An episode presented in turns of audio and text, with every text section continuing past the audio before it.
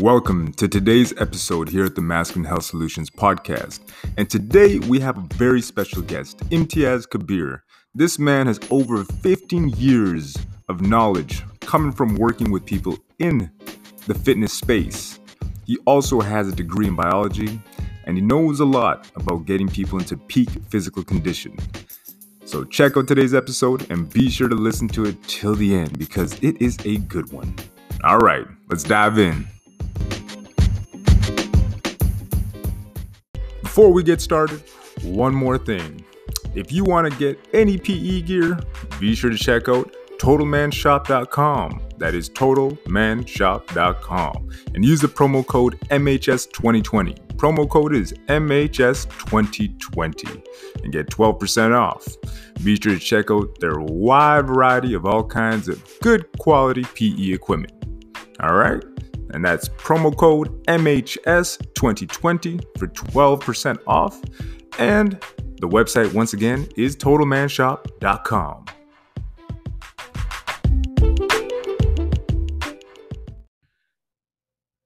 Welcome to today's episode here at Masculine Health Solutions Podcast. I got Imtiaz here who's going to shed some light on some physical development for men more than anything um, different topics that we want to get into, and uh, we're just gonna dive right in. All right, Imtiaz, tell me a little bit more about yourself, just so uh, my followers know a little bit more about you. Hey, thanks for having me on your show, CJ. Um, so, in general, I am a strength and conditioning coach. I've been in this industry for over 15 plus years. I've been an athlete, I've been a coach, I've been kind of in all different sectors of the industry, both physique, athletics, general population, uh, children, I've, I've had a chance to coach a variety of people. So I've got a lot of experience that uh, has shown me that what's out in the fitness industry now is uh, majority of it's bullshit. And we need people to step up and, and provide the correct information. Uh, so that's my mission now. My mission is to help people demystify that stuff and actually make a lasting difference rather than go through the cycles they keep going through, just up and down, up and down. Excellent now you mentioned that um one one question i got is one of the big what's one of the biggest bs uh or, or scams that you see that's coming out of the fitness industry right off the bat? Right off the bat? I mean it's got to be the quick fixes. Immediately yeah. every single program is a quick fix. Immediately it's a 14 day guaranteed results or or 7 day whatever.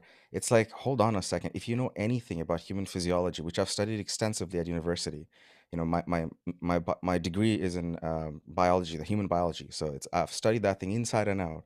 It's like you don't make lasting changes in seven days or 14 days right? If they marketed it I say here's my thing with fitness marketing. They're dishonest right? They'll tell you yeah you can lose 20 pounds in seven days something stupid like that. But if they instead market it as you know change your habits in seven days that's more real. That that i can get you know i can get behind that so a big component of what I've done over the last, you know, five to 10 years is study the psychology of human beings, change Yes. psychology. How do people change? What makes them tick? What makes them decide to do one thing versus the other? And when I studied that, I discovered that, you know, the marketing is what keeps getting people to fall for the same thing again and again with different coaches and different trainers. So it's almost a psychology, and I guess the way they market things it, it seems counterintuitive, but it makes sense because they use the same ploys and the same plots to kind of get us to buy the same thing. It's kind of if you buy this or you do that, then you'll have the success that you're looking for. So they kind of play at our they tug at our heartstrings a bit to kind of get us to go in the way that they want to spend money. But I totally agree with you because I see I think the last one I saw was three weeks to abs. I'm like, and they show a guy that going from like 40% body fat down to 7% shredded, looked like he was stage ready. I'm like, this doesn't make any sense, but Do you see that too on your side? I I didn't see that specific ad, but I just saw somebody uh, launch a seven day ab program. It's like, what are you selling to people? Like, come on. I mean, the only way I think that you might get abs in seven days is if you go on an extreme dry fast or something. But no, I don't. I'm pretty sure you die at the end of that.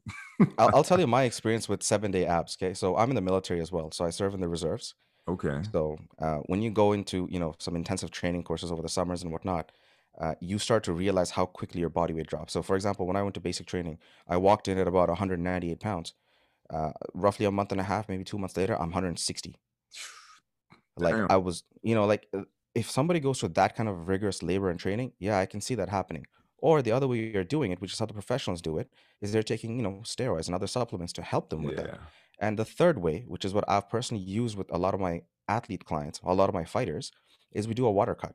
I mean, you want Yeah. visible abs, I can get you, you know, shredded to a certain point, uh, you know, just before you die, essentially, in in seven days, no problem. But the moment you start eating and drinking, which you are gonna have to do, it all comes back. Yeah. So it's uh, that's that's that's my biggest thing when I see these quick fix programs. I'm like, okay, the redo your marketing, please. or marketing away with truth, but I guess they kind of find uh, different ways to get away with it. Yeah. Brings me to another question. What's kind of the number one issue you see with guys right now that's suffering physically or the guys that come to you looking for help? Like, what's the biggest issue? Chronic stress. Chronic stress. It's at the root of all their problems, seemingly, right? I mean, you talk about performance in the gym, performance in the bedroom, performance in life, performance at work. Men are chronically stressed. And there's a few reasons for this, right? One, they're physically out of shape. Men are not what they used to be. You know, the phrase that men are soft, nowadays men are very soft, it's kind of Yeah. true. We've lost that edge to our our manhood because we don't have to push ourselves physically as much anymore. We don't have to go out to get things. We don't have to go hunt for resources or mates. It's kind of all there. Even mate selections online now. It's ridiculous. yeah. So, right? Uh, I mean, we don't have to hunt essentially. So we've gotten soft physically. Mentally, we've gotten soft because there, you know, we we're just discussing this before the recording started that there's a culture of, you know, hating on men right now. Yeah. Anyone who's masculine or traditionally masculine, if you would, for some reason, there's a subset of people out there who just hate on them uh, instead of understanding what it means to be a man. And there's def- different definitions of it. So there's that attack on men. So a lot of men, because they don't have resources, they Yeah. fall to that. They fall to the criticism and they get softer. They don't know how to handle things in life anymore. And it's sad because men have so much to offer society if they step up. Just like w- women. I say the same thing about women. Women who step into their femininity have so much to offer. Who said a feminine woman can't be a CEO? Right? Who No, said a feminine woman can't be a mother? Same thing. Who said a masculine man can't be a CEO and love being a CEO and a power guy? Or who said um, a masculine man can't be just a dad? Like, and Yeah. that's his main thing, right? So the problem is the demonization of men has led them to get really soft, and I see that even more because being in the military, I see the hard edge. I live the hard edge, so it's like, oh, damn, there's a difference when you come to civvy side. It's like, oh, men are soft. They can't take criticism anymore. It's a different world now. That's I 100% agree with you. And it's, it's weird too, because you see the society and I kind of, I guess one thing I remind my kids when they're growing up, because I got two boys, right? And I'm like, you know, you get pushed down, get back up, man. Like, That's right. Yeah. and I talk to him. I'm like, no, man up, man. Like, and if that, if you have a teacher that finds that disrespectful, hey, so be it, man. Like, man up. I got to raise two boys, you know, have that edge, you know. I, I love what you just said. You said man up. And and now if you say that out in like social media, you get criticized for it. Exactly.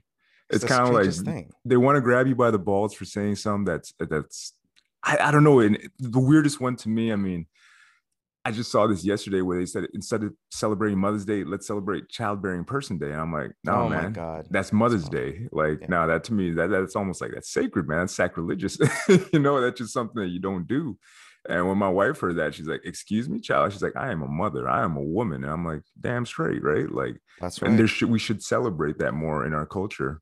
So you think that's one thing that's probably contributing to like the stress of just that your average dude as well, like just the fact that you know that lack of identity.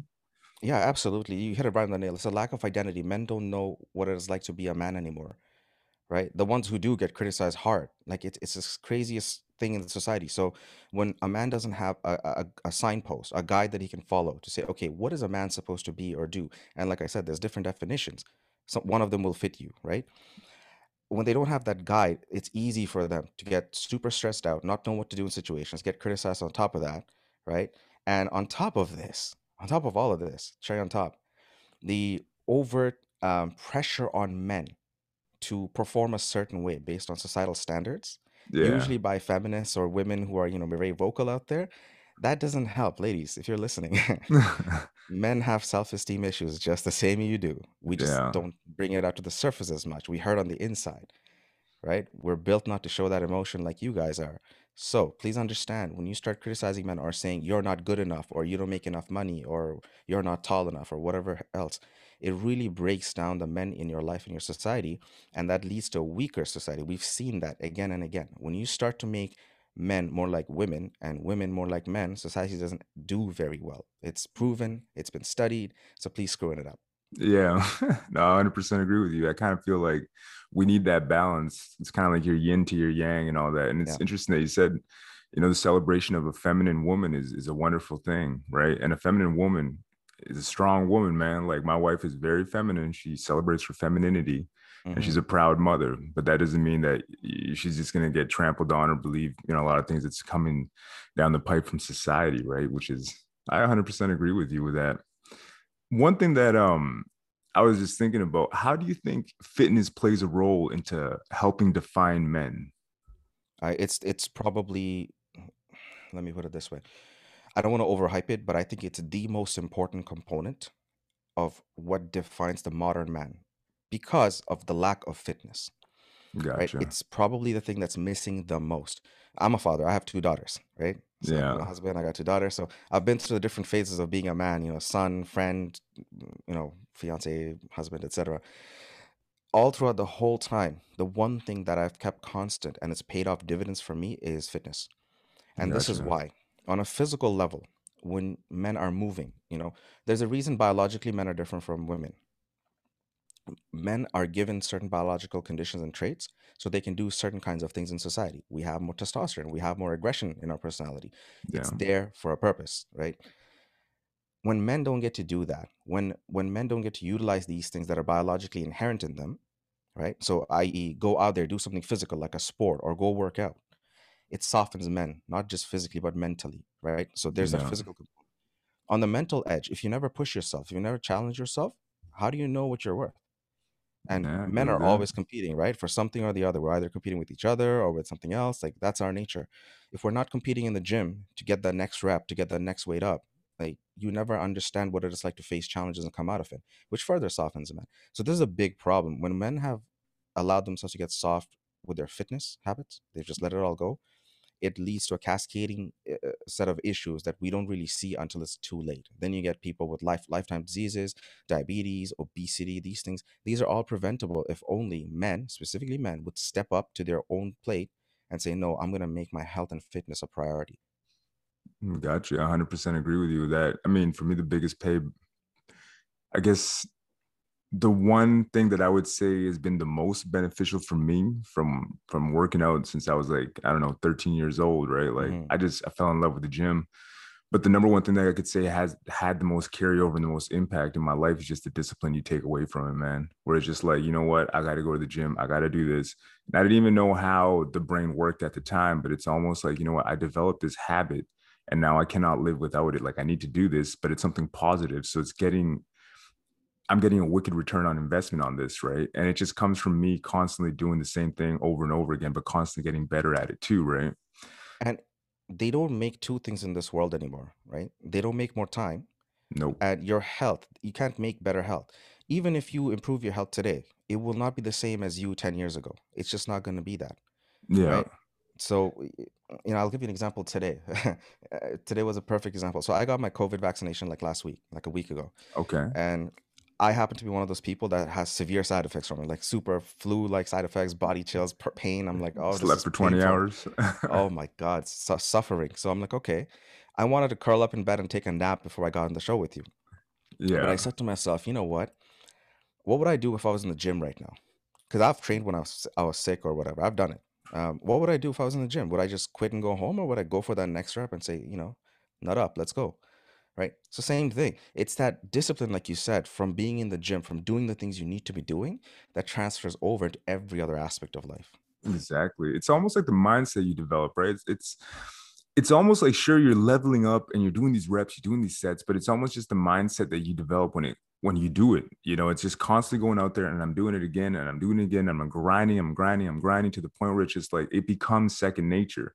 And regardless of whether it's like I got to go to work or I got to take care of my kids, get my kids ready, it's just it carries over into every aspect of life, which is why I think it's as beneficial as as it is, and why I think so many men need it. But that being said, what do you think is the biggest thing that's holding men back from being completely healthy right now? Because I'm um, you probably hear the most, you know, like I don't have time or you know I don't have money. Like, what do you think is the biggest thing that's really holding them back? The truth. A couple of things. There's two one is fitness marketing, and I keep coming back to this because it's such an insidious damn thing. So when I get a a, a man coming to me, a guy coming to me and saying, "Hey, you know what? I want to get you know bigger, stronger, leaner. I want to be fit, whatever, for whatever reason, whether it's sport, life, or whatnot." If I tell them, "Hey, okay, so I've got like a 12 week program that you can go through, or like a 24 week program," sometimes they might say, "Oh, I don't have the time," or "I don't have the fill in the blank resource, money, Mm, time, whatever." yeah. But if I tell them, "Hey, I've got a seven day program that's going to get you shredded to the bone," they'll always have the time. So it's it's again that fitness marketing, it's gotten into people's heads so much, and it's not their fault. It's not that they want to believe it. It's just that's all they see. You go to YouTube, you see the likes of Chris Heria, you see uh, mm, uh, V Shred, all Oh, V these Shred, all these mm, like all these people who are just, I mean, terrible influences for the normal average person, right? Yeah. You see bodybuilders selling stuff to normal people. It doesn't make any sense. So there's the fitness marketing aspect. The second thing is a, a lack of belief because they don't have the role models in society. Like if a guy like you, CJ, for example, walks up to somebody and says, you know, I want to talk to you about your health and fitness. I think you could do better. They look at you and they're like, you know what? Yeah, I, I think I can because they see you. They see that you live the thing, you live the message, you live the truth. You're you're about helping people, but you don't see people like you out there. You see people who are shredded to the gills, selling you something, always Yeah. selling you something. So it always keeps coming back to that fitness marketing. This is a big part of my mission. In my podcast, I talk about this how, you know, my my goal is to put the message out there, but also to bring people on my show and spread their message because we have we have to counter this marketing. We have to give people a fair chance at deciding for themselves. After that is their responsibility. Yeah. But it's almost like you got to get them to fall in love with the the process, which is something that a lot of people just don't want to do. It's almost like it's the opposite. And I kind of feel that life is always about the journey, right? And Yeah. and that's kind of where the magic happens, like your Don Quixote kind of style life, right? You got to go out and make this adventure happen for yourself. But the adventure and, and the beauty of it is the process of of whatever it is that you want to attain. And I kind of feel that nowadays nobody actually wants to go through the process. They just want to find the shortcut. Like I don't know if you if, if you've seen this too, but like when I was a trainer and I'd be in there working out and I'd be talking to these guys and I'd be like, yeah, man, if you do this, you know, focus on your compound movements, you know, build some Mhm. mass like this, that. He's like, oh, I'm just gonna do my own thing with my buddy, right? And two weeks later, this guy shows up. He's put on about 20 pounds of muscle mass. I'm like, what, what, what are you and your buddy up to, man? Like, and he's like, oh man, you know, started started taking some of that juice, man. Yeah. Yeah. and six months later, this guy's depressed, suffering from side effects, and now he's got gyno. And I'm like, well, why Yeah. didn't you just, you know, stick to a program for about a year and you probably would have got there. It would have taken you a little bit longer, but you're a newbie. Like, why'd you jump to something as drastic as that?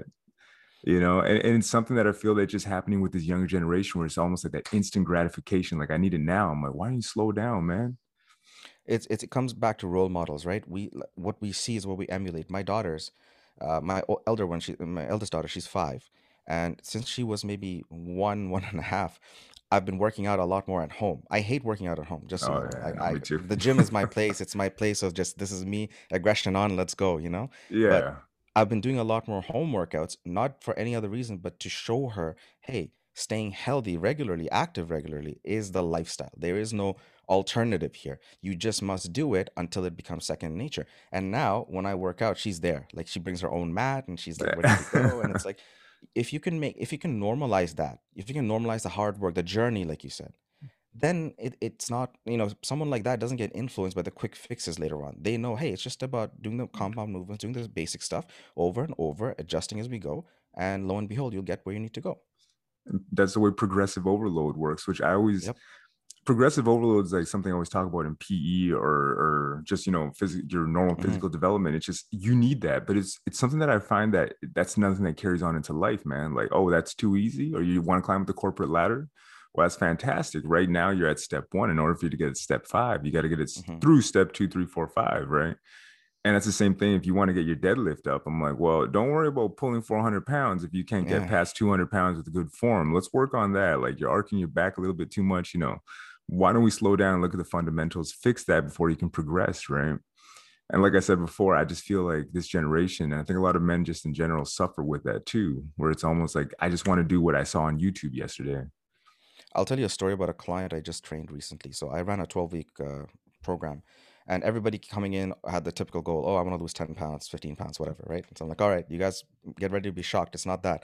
So not only did, did most of the people lose, you know, up to eight to 10 pounds there, however, this one guy, he had never done a program before. He'd never done coaching before. I've known him since I was one year old. Like he's, Wow. I, I, I go way back with this guy.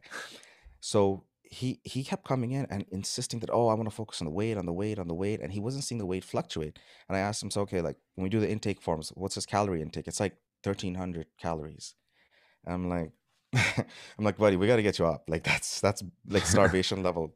And he he had such a hard time with it. He had such a hard time grasping the fact that, oh, I'm gonna eat more, I'm gonna gain weight temporarily, but it's gonna come down eventually. He couldn't process that, even as he did it. And I was like, wow, like this is a perfect example of how people are so brainwashed by what they see. They think that, oh, it just takes me 14 days to get shredded abs or 10 days to get bigger or whatever. They don't realize it takes hard work and it's not exactly a straight line. Sometimes you got to zig and then zag. Yeah. Well, that's another thing that I was learning about too. It's like the metabolic damage that you see from a lot of people with these um oh, what are they called again? Like the fad diets, right? It's like buddy Mhm. tries keto this week, then he did a carb cycle next week, then he did a three-day fast, and then he threw in like the grapefruit diet or whatever. And long term, like that's one thing that I had actually started reading about now is metabolic damage that you can do to your body and how it's actually harder for you to lose weight or even maintain muscle mass because you've done all these diets that you didn't really need to do if you just stuck to one. I don't know, take one for example. Like, let's say you tried keto and you're like, okay, maybe I'll start off with 2200 calories and slowly start to dial it back from there Mhm. or do a carb cycle. Like, I love carb cycling. That, that's kind of my go to because I'm like, you want to get shredded, man? It's a great way to do it. Mhm. Granted, low carb days kind of suck, but it's effective. you know, you throw in some IF with that, and I think it's you know it's it's perfect recipe if you want to make sure you know exactly what's going on with your calories. But it's like you say, man, like a lot of people will see some like the grapefruit diet, which I didn't know was a real diet, where I think you just eat like a grapefruit and like a peanut or something, and that's Yeah. your diet, and you're supposed to lose the tons of weight with it. And over time, eh, you start to see, you know, it, it rears its ugly head, you know, five years later down the road, which is mind-boggling to me. And uh, you know, all all of these perceptions people have around certain diets and nutrition is something that I study deeply as well. I have a very in, uh, you know invested interest in it because it's it's something everybody does. Everybody's going to eat, So have to. we should probably get a good idea of how to eat. And one of the most common things you see with these fad nutrition diets that people get on and off of is they're psychologically not happy with themselves at a different level. It, do- it doesn't have anything to do with their fitness. There's something else that they're not happy about, whether it's their inability to be disciplined or where they are in life or a relationship they have with somebody. It's something else. Every single time I take people through nutrition programs, it's like when I start digging into that, it's like, oh, wait, so you and your mom have a very, you know, terrible relationship. You guys fight all the time. Well, there you go. Cortisol's up there. How are you going to lose fat if you're always stressed out? So forget everything. Fix that first you know get a handle on your stress and then we talk about the diet type and you hit it right on the head it's way better for people to pick one diet and do that for a while doesn't matter which Yeah. one do one for a while and make adjustments and then after a long period of time if it's time to change it up okay you change it up Yeah, which is granted, I think that kind of goes against everything that they're marketing to you constantly. Like it's funny you brought up V Shred, and I'm like, oh man, this Yeah. fool, man. Like yeah I was watching that guy try to give deadlift advice, and he's like, if you do this, you know, you'll be able to deadlift like three plates and no. I'm like, dude, man, you're not even lifting properly. But he looks very sexy, you know. Ladies probably That's love it. him. You know, he's got his Mhm. shirt off, he's got his abs out. But this guy doesn't know, like, he doesn't have a clue about actually like lifting weights or, or actually training people, so to speak. So but it kind of falls into the same narrative of this is what we're telling you this is what you should consume you know what you buy this program it's going to cost you 80 bucks it's probably not going to work so you're going to buy the next one and the next one and the next one and the next one Uh, something I did in my early days of being a personal trainer is uh, that's when online training started to become a thing for the first time. And I said, okay, you know what? I want to see what these coaches are all about. So I actually paid a coach. He used to charge, I remember his name was Manny. He used to charge $50 for a full program, diet, training, everything. damn So, you know, so I was like, okay, he's super cheap. He's obviously making money. He's printing money. So I'm like, all right, let me see what he's got. Let me check it out. I ordered it from. I paid money from my own pockets just to see it.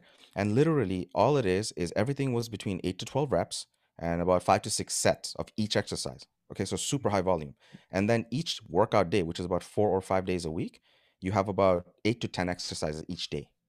Wow Like that's a recipe for rhabdomyolysis. That's a recipe for overtraining. That's a recipe Yeah. for you to hold on to more body fat because your your the human body, the human organism is an adaptation machine.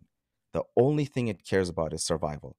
It doesn't care about fat loss, muscle gain, nothing. Survival. It will do everything in its power to survive. So if you start messing with it and stressing it out, which is why I said stress is the biggest problem. You stress it out too much, it's going to shut everything else down and say, screw you, I'm all about survival, deal with it. And it's almost like when you mentioned that too, I, I tried one of those programs one time and I just found that my like my central nervous system was just it was tweaked, man. And then at the end of it, I started like straining random muscles that I would never, Mm. you know, I would I would never have gotten strains from before, like hamstring strains, calf strains. I'm like, why? What's what's happening to me, man? It's just it's you're overdoing it, right? But a lot of those cookie cutter programs, like if you want a good hypertrophy program, you know, scale it back a little bit. But the one thing that I think is missing too, like, and as a personal trainer, which I've seen with the online training space, it's almost like they don't really necessarily care about. And I'm not gonna say everybody because there's a lot of great trainers out there, but like, yeah. but one thing you do find with the generic kind of like follow this program, program Mhm. XYZ, is that it's not tailor made for that person's needs. So Mhm. how is that person truly going to benefit from it if if he's got I don't know, scoliosis or something, right? But you're Mhm. going to tell him that, oh, yeah, focus on chest day every day. It's like, well, maybe that's not a good thing. You know, maybe we should focus on stretching, you know, his back and, and, you know, doing different things to make sure that you can actually assess the pro problems that people have as individuals instead of just a blanket, just do eight to 15 reps, man. Don't stop. Don't give up. CT Fletcher, overtraining. Oh Lord, I love CT Fletcher for his motivational stuff, but damn, that guy overtrains. Yeah, I don't know, man. It's kind of like, you remember Rich Piana when he came out? Oh yeah, Rich Piana. I try, I try to do his eight hour program. Yeah, rest in peace, man. oh, boy. you know, a lot of the stuff that these guys preach, like I think it does look very sexy on YouTube and it looks very cool and all that. And I think a lot of young men buy buy buy into that. Like myself, man, like I tried out the eight hour, uh, what was it the eight hour arm program, I think, but I only Yeah. did it for three hours, and I'm like, I've had enough of this, man. Yeah. It's like gain an inch in in in eight hours. It's ridiculous, man. I've uh, I've tried a couple of programs uh, from these guys too, just to you know. I, I said to myself, give them a fair shake, give them a fair shot. Like don't don't don't talk trash about them until you try it. So I put myself through it, and then when I did my own powerlifting program, so I had a phase where I did powerlifting for a bit. Uh, I got more arm gains out of my powerlifting program, just deadlifting shit, than like a specific bodybuilding. arm day. Like, you know what I mean? Like it's Yeah. it's the basic science, the basic nutrition, the basic physiology uh, has not changed. But we get sold on the idea that this one new magic pill formula method is the solution. It's not. I tell every single one of my clients before they train with me, listen, what I'm going to tell you is basic science. If you came here expecting a magical combination of things, a magical this and that, no. it doesn't exist. You're going to do the same damn thing someone who's 20 years into the business or into, into training is going to do. Just the difference is I'm going to tweak it differently for the two of you. It's gonna slightly different, but both of you are going to end up doing some kind of a press, either a bench, a push, a dumbbell, you know, variations, but it's the same thing. Physiology hasn't changed. So why should we change the methods? It's just about customizing it. One question I got for you: What's the worst diet you think you've ever tried?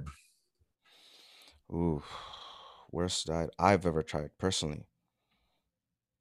I would have to say, so okay, there's a bit of a gray area. I'd have to say it's the starvation style diets. Okay. Okay. So there's some diets out there. So l- l- l- you know, grapefruit diet and and t- tea, uh, sorry, lemon juice diet aside, because those are I don't even consider those diets. That's just I don't know what that is. But uh, starvation-based diets, where it's it's essentially okay, you gorge yourself one day and you starve the next two days, right? You completely restrict calories the next two Okay. Yeah. days. Yeah. Uh, it, I think that's probably the worst because it has the most danger to the individual, Okay. Why right? is that? Okay, so let's compare diets to give a context here. So let's say you take the keto diet, right? Yep. high levels of fat, h- mid to high protein, depending on your, you know, uh, the style you're doing, uh, very low carbs. Okay, awesome. You compare that to something like a starvation diet. In the starvation diet, let's say Monday is your eating day. So you're eating, you know, anywhere from five, six, eight thousand calories a day. Whatever you can stuff in your face, you eat. Then you go Tuesday, Wednesday, you're you're very low calorie, barely anything juices and all of the all of the cleanse type stuff, right? Yeah. Yeah. Your detox cleanse. So what that does to your body is it signals to your body that okay, one day I'm getting an abundance of food, which I don't know what to do with because I can only process so many calories in a given 24 hour period, right? The rest of that stuff is either going to go to fat stores or be excreted out. And that's a high level stress for the system. Your gut should not be stressed that much. So you do that on Monday. Then Tuesday, Wednesday, you do the polar opposite. You're completely shutting down the calorie intake to barely livable amounts. And your body says, well, yesterday you did that, so I was expecting more calories today. Where is it? It's not there. Yeah. So what you're telling your body is, is it's either feast or famine. And if you look at historical evidence, you know, human beings who had to go through famines and whatnot, you know, I think it was in Ireland and Scotland where they had the potato famine or something like that, where they didn't Yeah. have carbs or something. You know what I mean? Like you you study those evolutionary situa- uh, circumstances, and you start to realize the moment people go through that, it changes them at a genetic level. It does. It's yeah. no longer just you know muscle tissue. This it's a genetic change, and what the body goes off into is survival mode. It says, you know what, stop everything. I don't care about weight loss, fat loss, nothing. I'm in, in fact going to put on fat because I don't know what you're doing with your eating cycle. I don't know when the next feeding is. If it's not predictable, it's not good enough for me. Store. Right. So if you go to keto diet, for example, as much as I like to rag on it quite a bit, um, compared to a starvation diet, keto diet's not bad. At least you're getting nutrients. It's just a matter of the ratios and balances. Yeah. Yeah. So I think starvation diet's probably the worst one. And um, I don't know, the one that I tried was the vegan diet, man. And Mhm. I was not a big fan of that. I saw my strength go down. Mhm. You know, I'm not I'm not a hater on veganism. That's kind of why I tried it. But Mhm. like you, watch that movie Game Changers? Yeah, yeah. All the You remember that the vegan diet. where yeah. they were they were preaching about how like you know it helped their PRs go up, endurance went up and all that. But I found for myself, man, like it was a complete opposite. I felt like crap the whole time. I didn't really, I wasn't getting enough protein, so I just kind of gave up with that. And um, I went back to carb cycling when I do want to, you know, get cut for summer, and that's kind of been my go-to. But for yourself, what do you think is the best diet then, or best eating style? I guess. eating style. So for me personally, what's worked the absolute best has been a combination of fasting and carb cycling. Carb cycling for me as well. It's just been like the gold standard so It's far. money, man. Think things might change as I age because I'm in my 30s now, and it's like, all right, getting, things are changing. I'm not as athletic as I used to be. However, carb cycling uh, and calorie cycling with it has been phenomenal, and fasting for sure. Anytime I need a cleanse or a reset or Oh. anything of that sort, I go right to fasting. It's been proven, it's time tested. We're evolutionarily designed to be in a fasted state. Uh, and in fact, what I end up doing is when I do my fasting periods, uh, my fasting phases, I go into a semi keto diet. okay, gotcha. Yeah, I, I combine the two because it makes sense. It makes I have a shorter yeah. eating window. Eating more fats means I can get more calories in without overstressing my system with a high volume of food. Win win situation. That's perfect. And that's the thing too. It's kind of like because I'll combine it sometimes on my low carb day. I might even throw in like a 24 hour fast. But Mhm. what I'll do is, you know, I'll I'll be in my low carb cycle, right? So I'll do like one day low carb, next day I'll fast, and I'll break the next day or break the fast the next day with another low carb day. So that way I'm kind of still in ketosis anyways. And I don't find that it's as fatiguing either. Like I find that you can kind of just roll with it. And it makes sense, Yeah. as you said, right? Because it's kind of if you can do four days low carb, I mean, I do three, but if you do four and you, you fast or, or you do IF in the middle, man, it almost feels Mhm. like it doesn't even affect you. It just feels like you're just kind of gliding along, man. Makes the process easier. Do you do Absolutely. do you do IF and uh prolonged fasting too, or So I try to avoid prolonged fasting for me just because of my lifestyle. So I train uh, regularly enough where prolonged fasting just doesn't feel good. okay? Uh, because I, I'm, I I stay very busy, so I'm either doing martial arts or I'm doing weightlifting or you know whatever. Something. I, I try not to go without carbs for too long. However, having said that, if anybody wants to do it or does it, it's phenomenal for you. Like if you go like 24, 36 hours on a, on a, on a fast, whew, it's great for you. It feels good, man. like the longest I've ever done is a 72 hour fast. Yeah. And um it's one of the things you mentioned in your last podcast as well that I was listening to. And it's true. You feel that inflammation go down. It's almost like I feel my body just feels lighter. And obviously I don't have any food in me, right? But that being said, it's almost like I do feel that the inflammation, like I felt my joints feel better. My it almost feels like my circulation, everything just kind of flows better. And I kind of feel like you got to give your body a break from food every now and again. Hence the reason why, I mean, I read about ancient cultures, and you'd be hard pressed to find an ancient culture that didn't practice fasting, which kind of goes to show it's like there may be something more behind this. And as far as health and longevity, I, I think it's phenomenal, man. Just take a day off from eating, you know, on a day off or a nice chill day. The human body's designed, we've evolved to be in a fasted state. That's what people don't realize, especially in Western countries where we have so Oh, much overabundance of food. We got Uber at every corner, like we can get food and drinks anytime we want. Uh, we are evolutionarily designed to sustain through fasted periods of time. That is why we store body fat, right? Nothing is by accident. Everything happens for a reason. And the reason we store body fat is as fuel. So when people tell me that, oh, you know, I can't do IF, I'm gonna do the detox tea cleanse by XYZ person. I'm like, are you are you mental? Like your body will cleanse itself. So I'll give you my my personal example. I'm on the second last day of fasting. So, uh, you know, I'm fasting for Ramadan. Ramadan. So we Yeah. usually fast 29 or 30 days. This year is going to go 30 days. So tomorrow's my last day of fasting. So in combination with my fasting, which is essentially a dry fast from sunrise to sunset, no water, no Oof. food, nothing, right? It's very challenging. However, with the- with that and the combination of a pseudo keto diet, I call it my pseudo keto diet because I'm not fully keto, but I'm like It's in a the edge. hybrid. Yeah. It's good enough for me. It gives me a good enough, you know, balance of carbs that doesn't wreck my mood combination of that alone, zero exercise this past month and a half, I'm gonna say, Oh wow. I lost 10 pounds and not muscle, fat. Like, okay, maybe like 2% muscle. Maybe. Yeah. This is I was looking at myself in the mirror and I said, Oh, my body fat's gone down significantly. Let's weigh myself. I wasn't even trying to do it, but this is what happens. Your human body is so good. If you know how to work with it, it'll give you the results the best way possible and hold on to it. Exactly.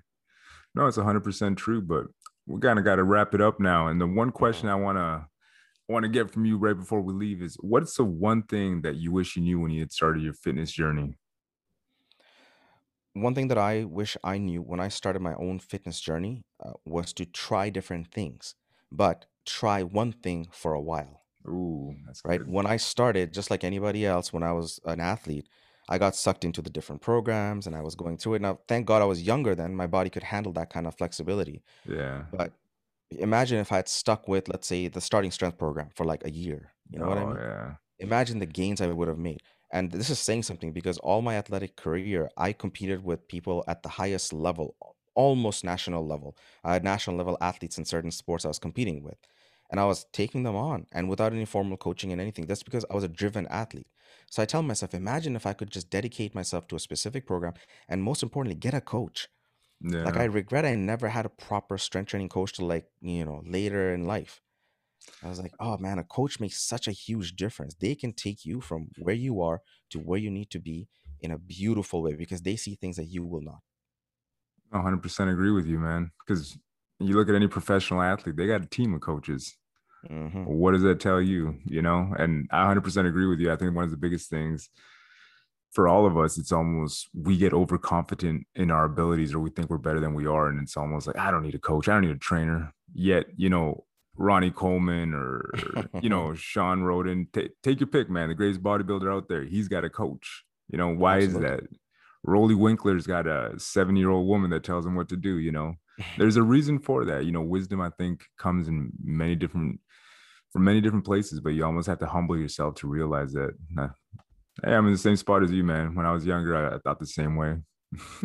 Uh, it's it's a guy thing, and I get that. I totally get it. I just wish, you know, I, I know I know the difference a coach made in my life, and then later what I did to my athletes and people I trained. So I'm like, you know what? I just wish I could have done that earlier. Roger that, man. So where can we find you and uh, where's your podcast at? Tell us more about yourself and Yeah, absolutely. So I, um, quick little story. Um, I shut down my entire online presence two and a half years ago Okay. I, I I didn't want to compete with the, you know, half naked fitness influencers. I just I just I just didn't want to be in that industry. However, coming back with a vengeance now because I just can't sit on the sidelines anymore. I'm Yeah. rebuilding my entire brand. So my website's being built right now. It's going to be specialstrengthtraining.com. Okay. Uh, it should be live in about a week. But uh, you can also find me on Instagram if you look up at Special Strength Fitness. So I'm getting that up and live in uh, basically the next couple of days. If you guys want to reach me, you can always send me an email at hello at imtiazkabir.com. I'll spell that. It's I M T I A Z K A B I R dot com. So those are the best ways to reach me. You can, of course, find me on Facebook as well and, and just send me a friend request. Awesome. Well, that's a wrap for today, guys. Hope you guys enjoyed today's episode. Imtiaz, it was a pleasure having you. It was a pleasure being here. Thank you so much. All right.